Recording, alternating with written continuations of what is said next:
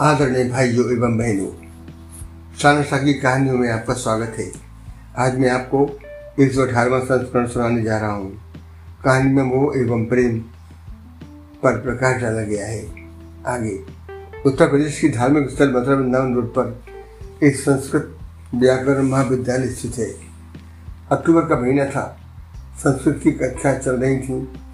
गुरु जी दिवाली की छुट्टियों का कार्य लिखवा रहे थे।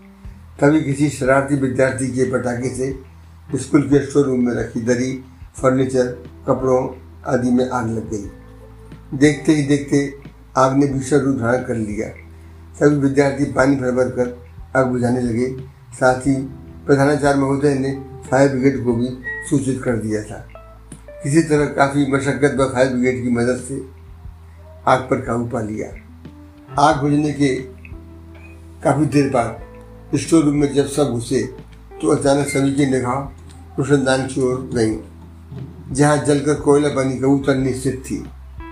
कबूतरनी की मुद्रा देखकर स्पष्ट था कि उसने उड़कर अपनी जान बचाने का प्रयास तक नहीं किया था।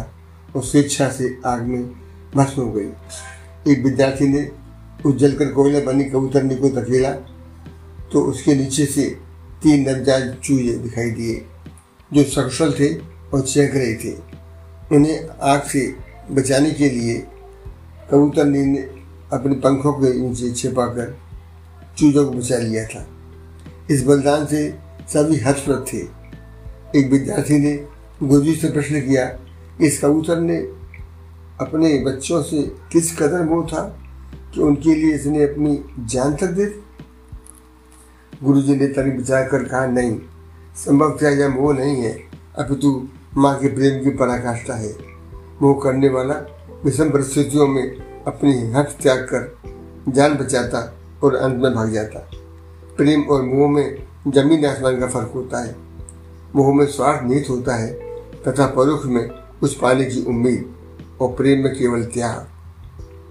ईश्वर ने माँ को प्रेम की मूर्ति बनाया है और सत्य में संसार में माँ के प्रेम से बढ़कर कुछ भी नहीं है बच्चों। माँ के उपकारों से हम कभी भी उपकृत नहीं हो सकते। अतः माँ की आँखों में किसी भी कारण से कभी भी आँसू मत आने देना बच्चों। यह कहकर गुरु जी चुपचाप वहाँ से चले भाई भाइयों, मेरी कहानी कैसी लगी? कृपया कमेंट दें व फॉलो भी करें। धन्यवाद।